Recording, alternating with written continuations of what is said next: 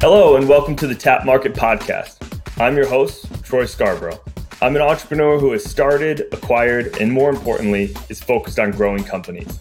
In this podcast, you'll hear from entrepreneurs about how they got their start, what their company is about, what has worked for them to get to this point, and how they plan to build their brands. Expect to find actionable tactics that you can use to grow your business and get motivated to get through the grind into a meaningful entrepreneurial outcome that will change your life. I'm thrilled to have you here. Be sure to follow us on YouTube and Instagram at Tapped Market, and let me know if you've been listening to the podcast. I love connecting and hearing from you. All right, let's get to it. Hey guys, this is Troy from Tapped Market. Tapped Market's a podcast where we're talking to entrepreneurs in the grind about what's working, what isn't, and how we can help. Today we're talking to Greg Johnson from Email Magic. Greg is a mentor and friend and extremely experienced entrepreneur. Greg, tell us about Email Magic and how you got here. Thanks, Troy. First of all, thanks for inviting me on, man. I love what you're doing, and I'm just honored to be a part of it. Yeah, Email Magic is really all about helping other brand owners to connect with their audiences through email. I have a weekly newsletter. It's totally free. And I just kind of share my thoughts and marketing tips and hacks through my email, sharing with others some insights, tips, and tricks to help them kickstart their own email marketing programs. And I also have basically like a done-for-you mini agency thing going on where we really focus heavily on the messaging through the email. So very little focus on design and aesthetics. It's really about forming that bond with customers because our goal is to drive long-term value for brands. Where did you get your start in email marketing as being your focus? I know you didn't start with email as a service. Where did you come from that got you here? Well, depends on how far back we want to go. My first experience as a business owner had nothing to do with email at all. We were actually selling scientific laboratory equipment. Super high-end, high-ticket kind of stuff. But the company that I built, it was with two partners. Very quickly, I realized this is not what I want to do. This is not the kind of business I want to build.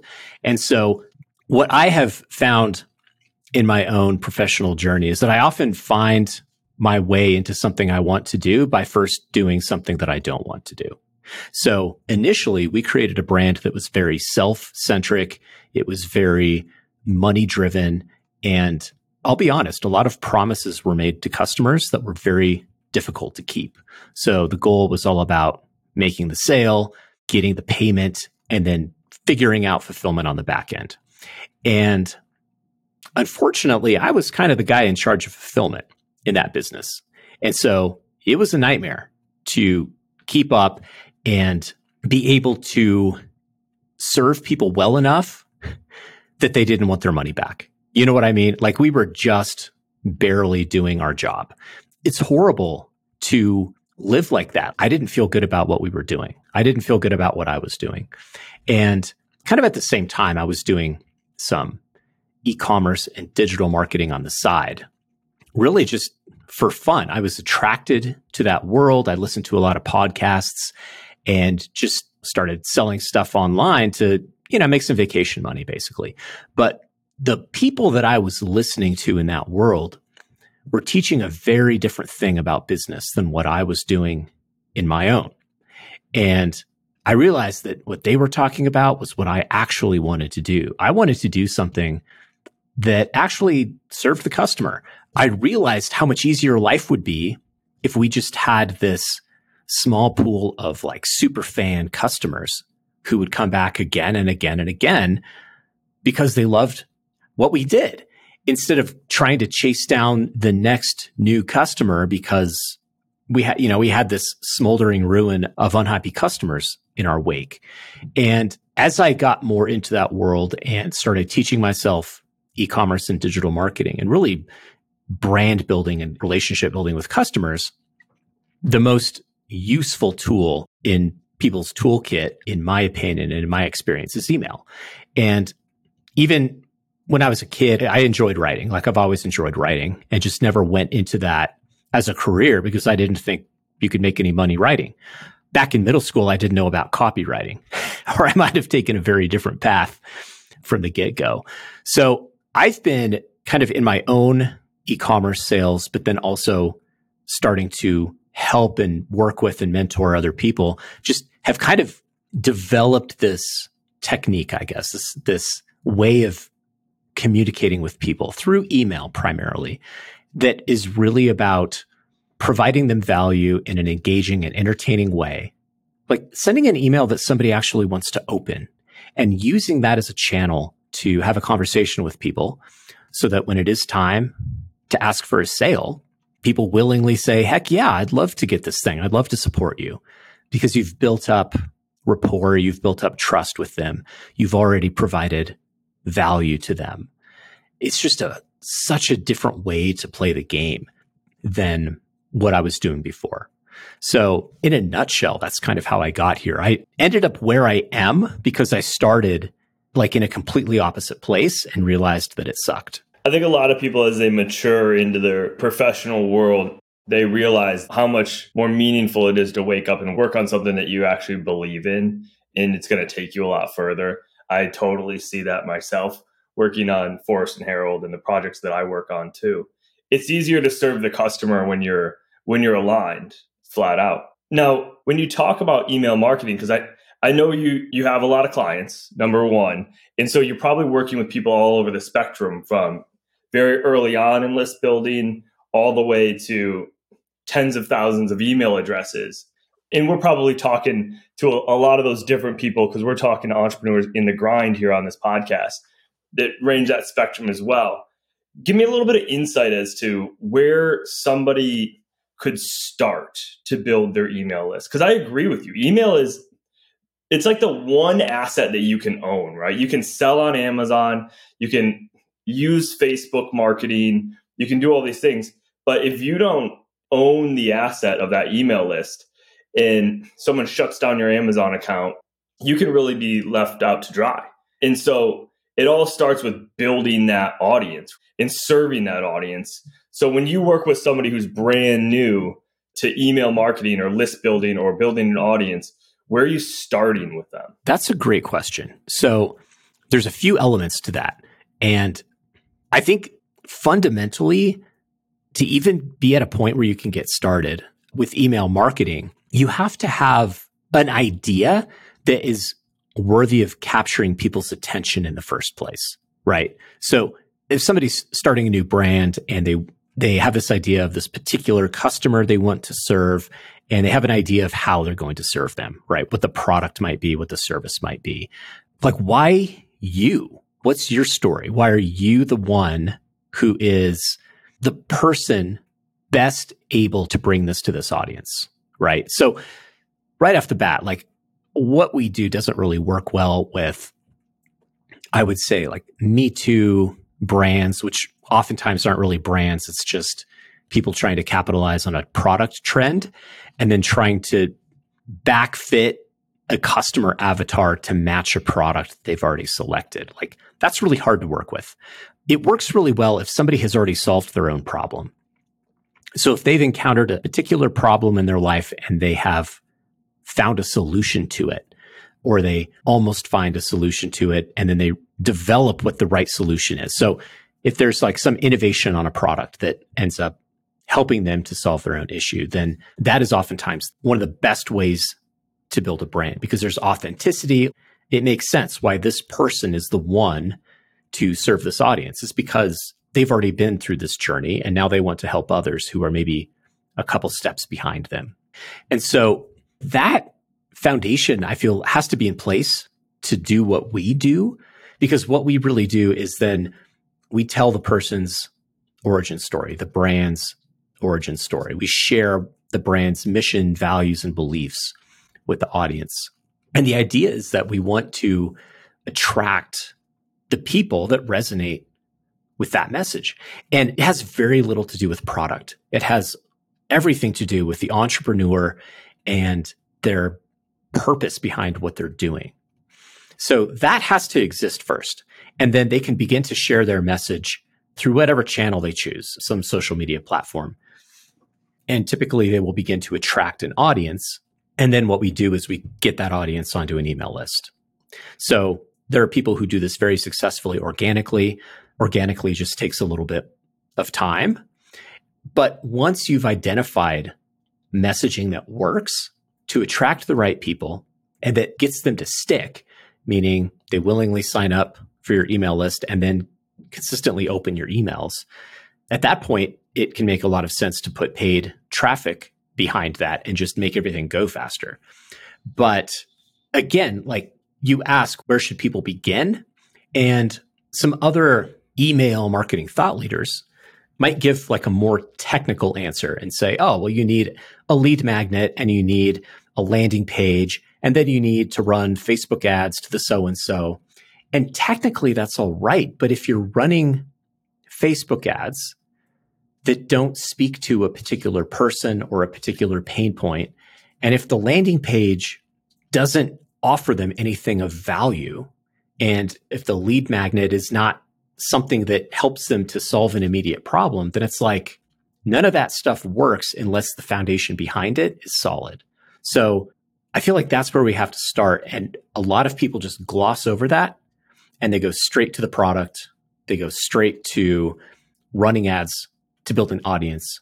And sometimes it works, but it's really hard to maintain that because there's no underlying purpose. That definitely resonates with me. You know, when we work on Forest and Harold, we're targeting this modern man, this dad, and I happen to be the avatar. So for me, it, it felt a little bit easier to to develop sort of the idea of what I need and solving these problems for me. And my peer sets were also just like me, right? These are the people that I've surrounded myself with. They have the same sort of mindset, the same sort of life situations, and so on. And so it's easier for me to be my avatar and create that solution or know where to connect with them. Because that's another piece. If you're targeting yourself as your own avatar, you're solving your own problem, you'll know if people are hanging out on Instagram or if they're hanging out on TikTok. They're probably on all of these things in mass. These are huge platforms, but you'll know where you spend your time and then where you can start to engage those people to convert to your list. What platforms do you think most people are using for email marketing right now? I mean, you've got the the classics, Klaviyo, MailChimp, Attentive, I've heard of. Any particular one that you see your customers using more often than not? I have a strong preference for Klaviyo for e-commerce. So that's what I use. That's what a lot of clients use, and we prefer to work with people on that platform because we have familiarity with it. But MailChimp is very attractive for beginners. And so I see a lot of people jump into MailChimp to start with, and I think that's fine. I think that it gets challenging to stay on that platform as you scale. But we have a couple clients that use MailChimp, so we use that when we need to. A number of people that I've worked with are very happy with ActiveCampaign. So I've been in ActiveCampaign, set stuff up for people in that as well. Really, the key is understanding what your goals are, both short-term and long-term. A lot of people just do a price compare, right? So they look and see what their monthly cost for one thousand subscribers is going to be. And I think that's a bad way to make the decision. You should really look at what the capabilities are and project what you're going to need and the potential revenue that each one of these capabilities adds. So for example, I worked with somebody not too long ago and they were using a service called MailerLite. And it's very similar to Klaviyo. And I'm not dissing MailerLite. I think it works fine and it's a good option to consider. Considerably cheaper than Klaviyo. But the person that I was working with had gotten to a point where there were some features that they couldn't use. Some targeting and segmentation and automation features that existed in Klaviyo, but they did not exist in this other platform. And at the stage they were at, this was literally costing them money. So if they were on Klaviyo, then we could have pushed a few buttons and pulled a few levers, and they could have automatically made a couple extra thousand bucks a month. But they were looking at the difference in the monthly cost between the two services And we're talking of a difference of less than a hundred bucks a month. And they didn't want to switch because of the additional expense from Klaviyo, even though it would have allowed them to generate several more thousand dollars in revenue. We've been capturing S M S too along the way for probably the last year or so, a little over a year maybe. We've been capturing it. We've just started to layer into the S M S side, and that's been sort of a whole new world for us. It's a little, seems to be a little more expensive just because per send, it's we're hitting the ching button on that, but it's also cutting through some of the noise, right? Like some of these spam filters and whatnot. And I know that if you have a highly engaged audience, there's a smaller targeted list and you're engaging them, that's ideal. But hot take on S M S converting at a similar rate to email marketing, or or still lagging? Because my my mobile purchases on Forest and Harold, as an example, are the majority by far. We might have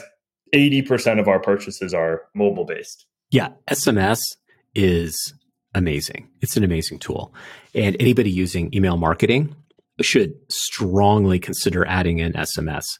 But again, there's an additional upfront cost that just scares a lot of people away, in addition to some pretty severe compliance requirements that you need to maintain, or you could S M S yourself into bankruptcy pretty quickly if you run afoul of the F T C, right?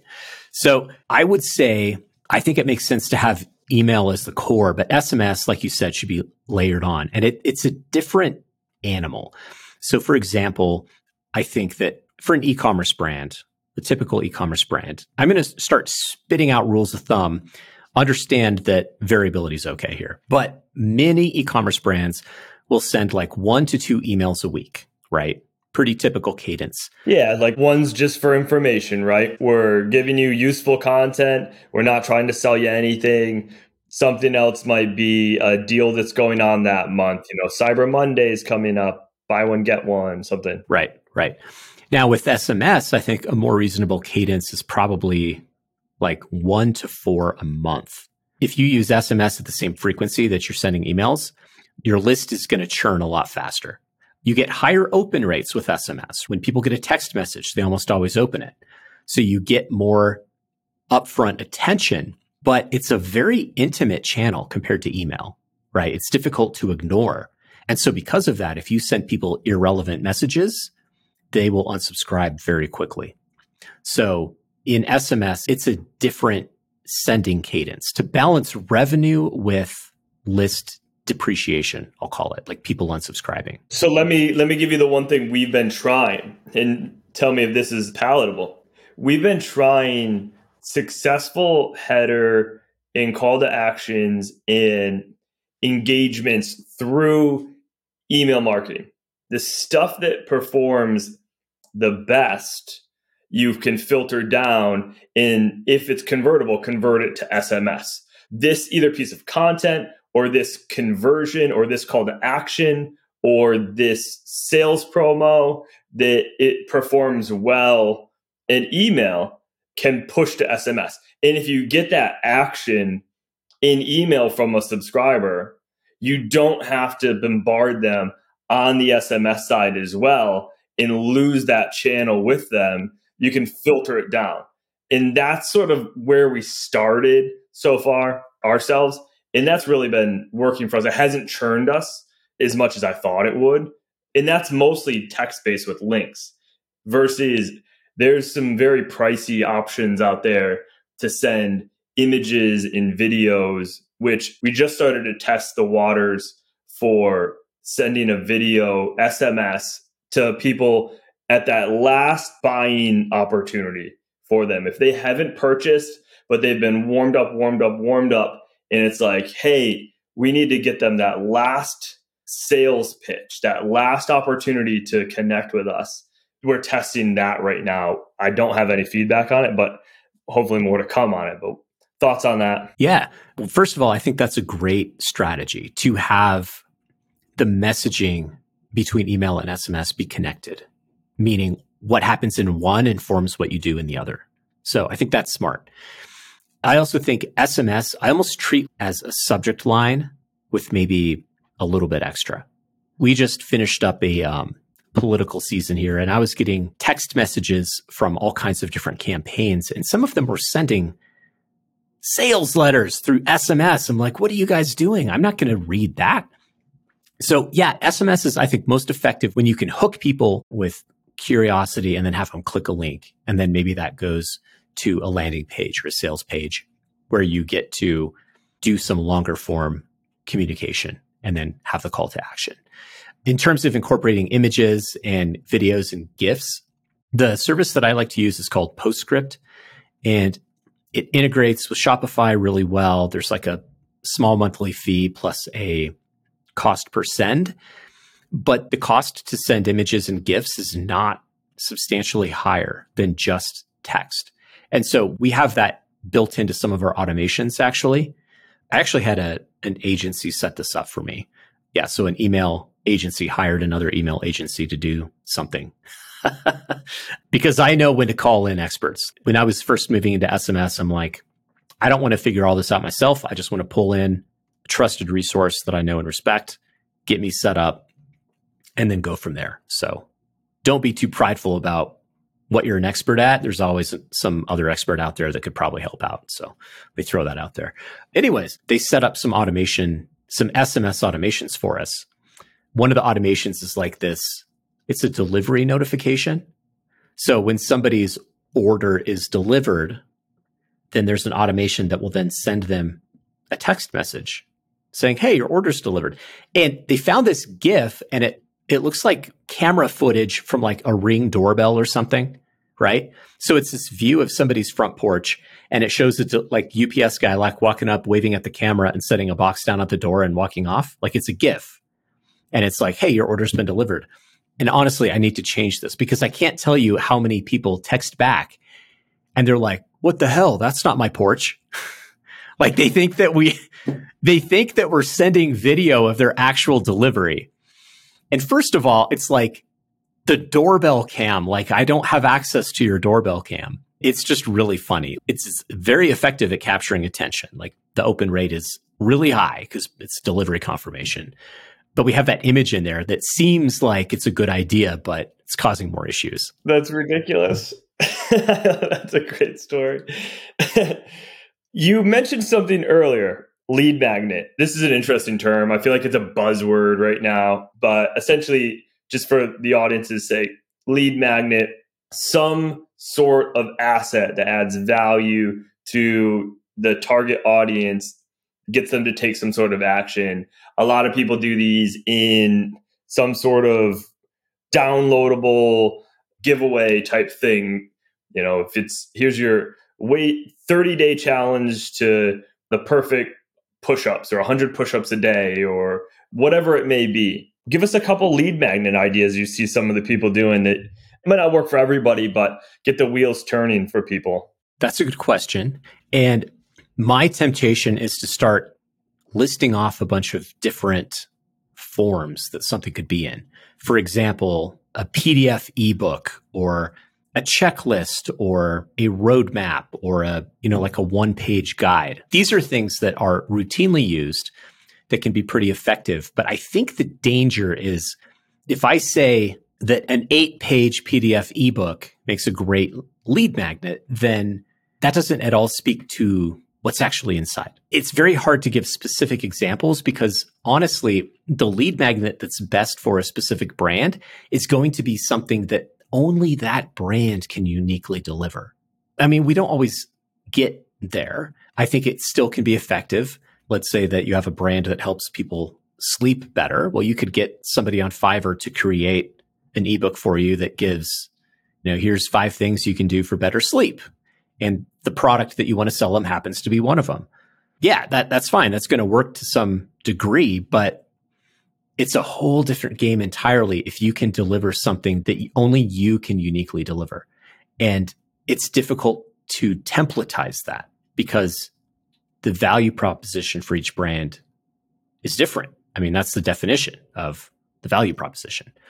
So the way that I like to frame this is, can you give them a quick win right now? Like if they are having trouble sleeping, maybe saying, look, shut off all of your screens at seven p.m. like don't check notifications after that, right? Don't stay up until midnight, like, you know, with your nose twelve inches away from a television set. That's going to impact your sleep. And the the method in which you deliver that will impact consumption. But the idea is, can I give people a quick win to add value, to begin to develop rapport, and to demonstrate to them that I can actually help them with this larger problem? So I think that's the way to come at this, and then figure out like what the best delivery vehicle for that is. It can be a P D F.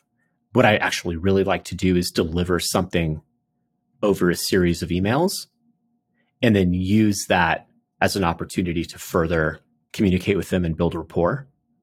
That's one style. You could have a video, like link to the video, but it's more a question of what would actually help them. What's the best form for me to deliver it in? I've seen physical products like uh, Drew Camp from Tedco, the Epic Dad Company, does like a a free plus shipping. So there's a lot of different pre-workouts out there in the world, and to get product in people's hands to let them try his pre-workout, he's made samples and he'll send them samples. And I think he's adding a shaker bottle down the road as well to get in the hands of customers. In his ability to convert people after getting the samples in their hands for relatively inexpensive amounts of money, when you have them pay for the shipping costs, it's worth it, right? It can be a physical product. Drew also had a lead magnet that was a thirty-day workout challenge to lose ten pounds in thirty days. So he had a digital product that he was serving his dads, his Epic Dads with, and physical products. In both of these, the end game is build the asset, the email list. Continue to serve them thereafter with your ongoing content.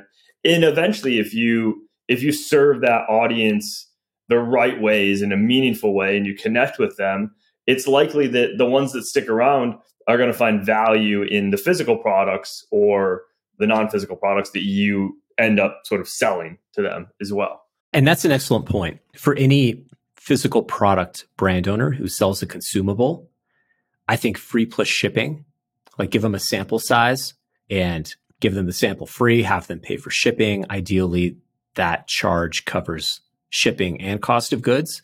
Basically, you're getting an email for free at that point. And they have the product in hand. And so if the product's good, you can follow up, you can get testimonial feedback and make them an offer to make a full-size purchase. So it's a great model. And just to reiterate, I love what Drew Camp's doing. I recently saw his draft pitch deck that he is creating for the Capitalism Incubator. And that guy's just on fire with what he's doing. Very cool to watch. Yeah, I agree. He's killing it. He's going to be launching some more products here come January too that I'm excited about. I hope to have him back on here. He's doing it the right way and he's serving an awesome audience. I use the pre-workout myself every day when I work out. So cool. It's really good stuff. So after you have this email list built out, you go out there, you start to serve an audience, you connect with them on social media. Maybe you create a Facebook group and you start to invite people in. You start drinking your own coffee instead of going to Starbucks. You throw a couple ad dollars at it to build your social media following. You throw out a couple lead magnets that add value to people. So you continue to build this audience and they share you. Maybe you you launch your first product and you start to sell it to them. And the, the list is growing. What's next? What's the big next thing that someone has to do to really get that value from email or in their business? I think there's three things, and I want to touch on each one briefly. Number one is you need to be able to begin to incorporate automation. I don't think you need this whole platform built out when you first start, but you know, if we're talking e-commerce, ultimately you want a bunch of these very targeted customer touchpoints to happen automatically. So the easiest one to point to is like the abandoned cart email. If somebody comes to your website, adds a product to their cart, initiates checkout, and then doesn't finish, that's a very, very hot lead. Like there was clear buying intent there. And it's worth following up with that person to find out why they didn't buy. Maybe they added to cart while scrolling their phone at a stoplight, right? Maybe they're waiting to get home. You shouldn't text and drive, kids. but I've, I've seen it happen. I've looked over and seen it. You know what I mean? Seen it happen.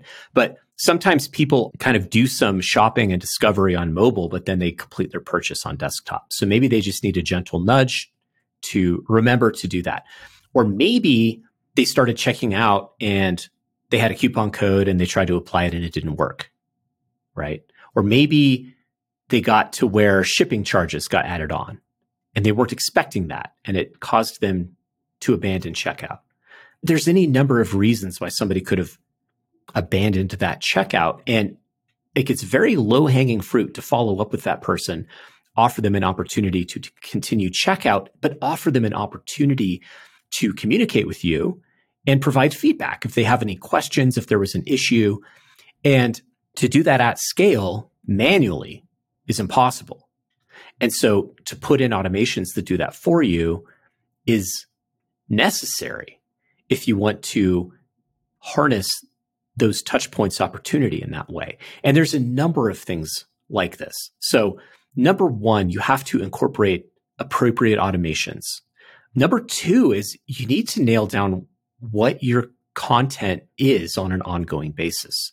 And this is about, what is your brand voice? How are you going to consistently deliver value to people through email, right? Not every email can be an offer. Not every email can be a ten percent off coupon code, or people lose interest. So what's your content strategy in email? How can you consistently deliver people value so that they look forward to opening your next email? And then number three is, and this is the one that causes heartache, but number three is, what's your plan for kicking people off your list when they don't want to be there anymore? So of course you have to have an unsubscribe link in your email, right? It's a requirement. But when somebody comes on your list and maybe they make a purchase, they hang out for ninety days, and then you notice that they haven't opened an email for six months. They're receiving your email, so they have not opened an email in six months. They haven't visited your website in six months. They haven't clicked a link in six months. At that point, continuing to send emails to that person will actually damage your ability to email people who are opening every single one. So there's this concept called deliverability. And it really comes down to, when you click send, where does the email land? Does it land in somebody's primary inbox? Does it go to the promotions tab? Does it end up in the spam folder? Like, where does it go? And the performance metrics that influence that is largely customer engagement. So do people consistently open, read, and click your emails? And if so, it's more likely you land in the inbox. So what that means is, if you have a ton of people on your list who are just burnt out, they don't want to hear from you anymore, but they're also too lazy to unsubscribe. If you're sending emails to people who don't engage with them, you're training Outlook and Gmail and Yahoo that your emails are not important. And it's more likely that even for your very best, most engaged customers, that your email ends up in promotions and then eventually spam. So the third thing that people need to do is they need to have a plan for cleaning people off the list.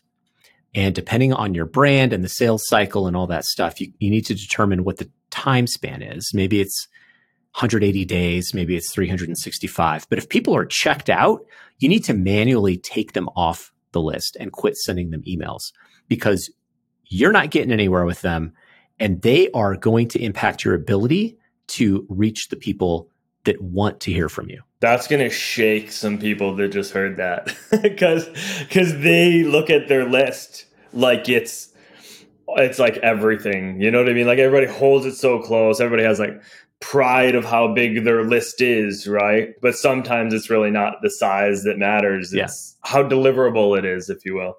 A couple of years ago, I met a guy who claimed to have a list, a targeted list of over a million people. And I was, there was a little bit of fangirl in me right there. I was like, you what? A million's a big number for a list, right? That's a big list. And we did a little bit of work together. Like, they did not engage me as, as a service provider or anything, but we had kind of some dealings together. And I was able to see what they were able to actually push with that list, and I was severely underwhelmed. So I don't know exact metrics, but if I had to guess, I would guess that their average open rate was probably under ten percent. Their engagement was very low. Emails from their brand consistently landed in my junk folder or my promotions tab, almost never in the inbox. So they didn't actually have a list of a million people. They had a million email addresses, but they maybe had a list of one to two hundred thousand people, which is still phenomenal if you actually focus on them and not let the other eight to nine hundred thousand people basically tank your ability to communicate with, with the engaged audience. So if people are married to this idea that they have a million person list, but in reality, they're only reaching one hundred thousand people, they need to suck it up and unsubscribe nine hundred thousand people. And as awful as that sounds, the results that they get from the one hundred thousand that are left over, that's enough people to generate very respectable sales. Let me just say that. That's good feedback. I could actually myself personally do some cleaning up in my list. I know it. I've avoided it. I need to do it. Maybe we'll get together one day and, and hang out and, and clean up some emails. Try to figure out what's that metric, right? Is it yeah. the three hundred sixty-five days? Where do you cut that off, right? You mentioned one thing there I wanted to add a little bit more to as well. You were talking about how to figure out how to talk to your customer besides just a BOGO or a ten percent off or whatever it is. And one of the things that I think is valuable is offering reviews. Always have reviews. Always be able to go through and read your Amazon reviews, go through and read your Yotpo reviews, whatever it may be. And you'll find little nuggets in there of interest that people have that then you can go and answer for people too and say, this is how this works, or this is why we serve this customer, and so on and so forth. So doing that, I think, you know, is something that everybody can do very easily. Pivoting a little bit here, what's next for Email Magic? Where are you going? What are you looking for? How can this community sort of help and support you? Yeah. So really the two things that I'm focusing on is bringing on the right done-for-you clients to where we can just get outsized results for them. Meaning we want to identify and work with people where we can drive significantly more revenue than we cost. So it kind of has to be like a good match between us and them. We do a lot of things differently than than a lot of other agencies. So, you know, we have capacity to add a number of additional clients. And so we're kind of looking for the, the right people to bring on.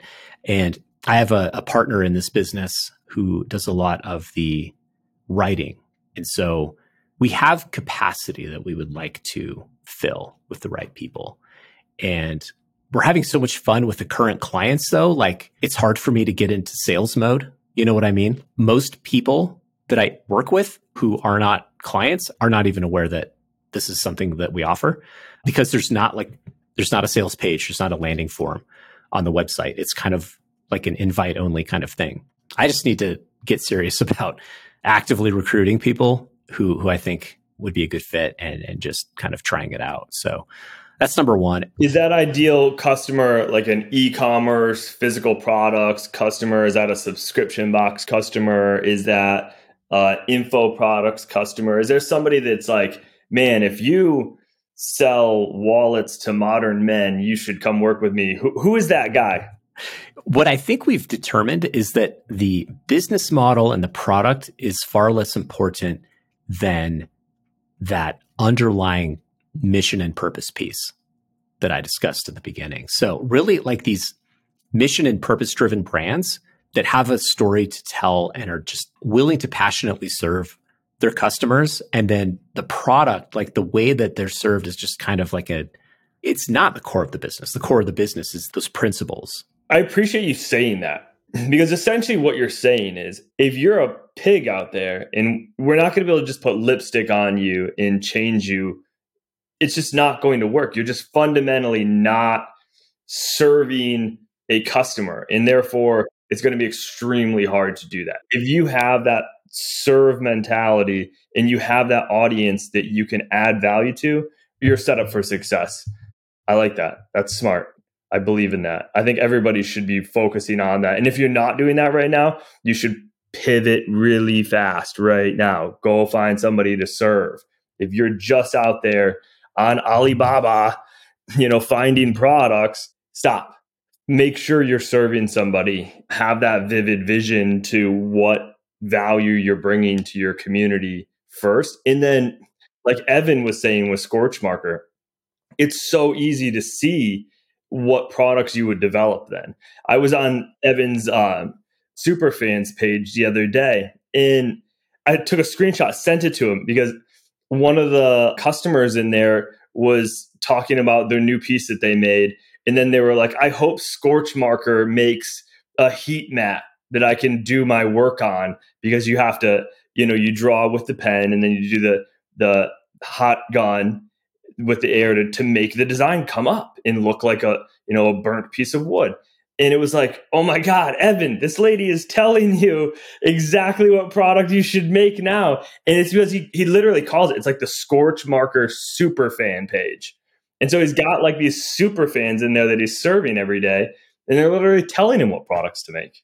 I have a quick Scorch Marker story. I ordered Scorch Markers and some of his brand new sunflower stencils and some wood cuttings. My oldest daughter is super artistic, and I love Evan and what he's doing. And so I, I got these to give to her to just see what she could do with them. And this is cool, dude. I, I haven't seen anybody else do this, but she used the Scorch Marker, right, to draw on the piece of wood using the stencil. But then instead of a heat gun, she got a magnifying glass and went outside and used the magnifying glass with the sunlight to create shading on the image, because she was able to control the amount of heat that was applied to specific parts of the wood. Like, it's crazy. I'm going to take that snippet from this podcast and I'm going to send it to Evan. And it- I owe Evan a review for this, actually. Like, I need to snap a picture of the thing she made, because it's like, how did you do that? I'll send him this and you send him the picture. And uh, right on. And then we, we nailed it today. Yeah. So if anybody is at all interested in what we've spoken about today, the easiest thing that they can do, if they want to just give me a try and see if I have anything more to say than I did in the last thirty minutes or so, my weekly newsletter is free. I am in awe of the people who sign up and give me feedback on my own newsletter, because like I've got some people on that list that I look up to, like gurus and icons that I've followed for a long time that I didn't realize were on my list, and they'll hit reply and be like, hey, nice email today, Greg. I'm like, what? How did this guy find me? So it's it's it's really cool. It's probably one of the favorite things that I do is just this weekly email telling a story about what's going on and entertaining people and giving them something that is ridiculously valuable at the same time. Where do they go to sign up for the weekly emails? email magic dot com. And there's really nothing on that page except sign up blocks for the newsletter. Perfect. Greg, I appreciate everything you've said today. This is like email one oh one. I expect to have Greg back here many times again. Greg has come up with some of the most unique offers that I've used myself personally and successfully, some that we're still running today to capture email addresses and to convert customers. And I want to have you back here again, and we'll start to dive into some of these very specific tactics, even email two oh two for all you college grads out there, maybe, and see if we can't continue to add value to the Tapped Market audience. How's that sound? I love it. Sounds great. All right. Well, thank you for coming on today, Greg. It was my pleasure. Everybody go check out email magic dot com. Sign up for the weekly newsletter. Thanks, Troy. Hi there. If you found this podcast helpful, I would appreciate it if you took a minute to leave a review. This increases the reach to more entrepreneurs and other people interested in the products, brands, entrepreneurial stories, and their successes, so we can create even more positive small business outcomes. Take a screenshot, tag me in your social stories to friends. This means the world to me to know this podcast has influenced your day and life in a positive way, and that we get to be a part of your own journey. With gratitude from me, until next time, go make it a great day.